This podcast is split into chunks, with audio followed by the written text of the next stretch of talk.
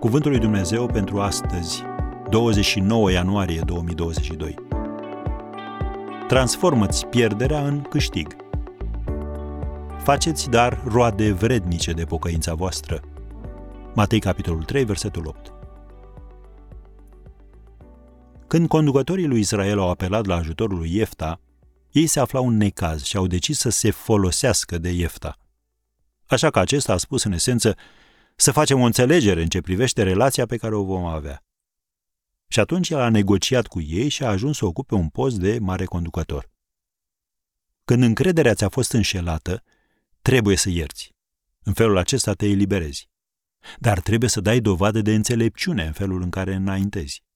Dumnezeu nu dorește să ajungi în situația în care să fii rănit din nou. Poate auzi povestea omului care s-a dus la doctor cu o arsură severă la urechea dreaptă și a explicat Călcam o cămașă și mă uitam la televizor când a sunat telefonul și am pus la ureche firul de călcat în loc de telefon. Buimăcii doctorul îl întreabă, dar de ce aveți arsură și la urechea stângă? La care el a răspuns, păi, persoana respectivă a sunat și a doua oară. Concluzie? Când te-ai fript odată, ai grijă să nu ajungi în situația de a te frige din nou. Iertarea trebuie să se producă imediat, dar încrederea trebuie câștigată.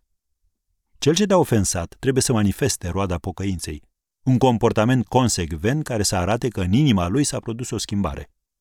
Domnul Isus a spus în felul următor, parafrazez, dovedește prin felul tău de trai că te-ai pocăit de păcatele tale și că te-ai întors la Dumnezeu.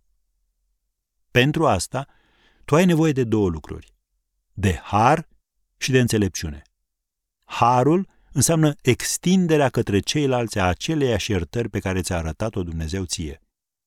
Înțelepciunea înseamnă să discerni ce fel de relație poți avea cu acea persoană în viitor. Așadar, transformă-ți pierderea în câștig.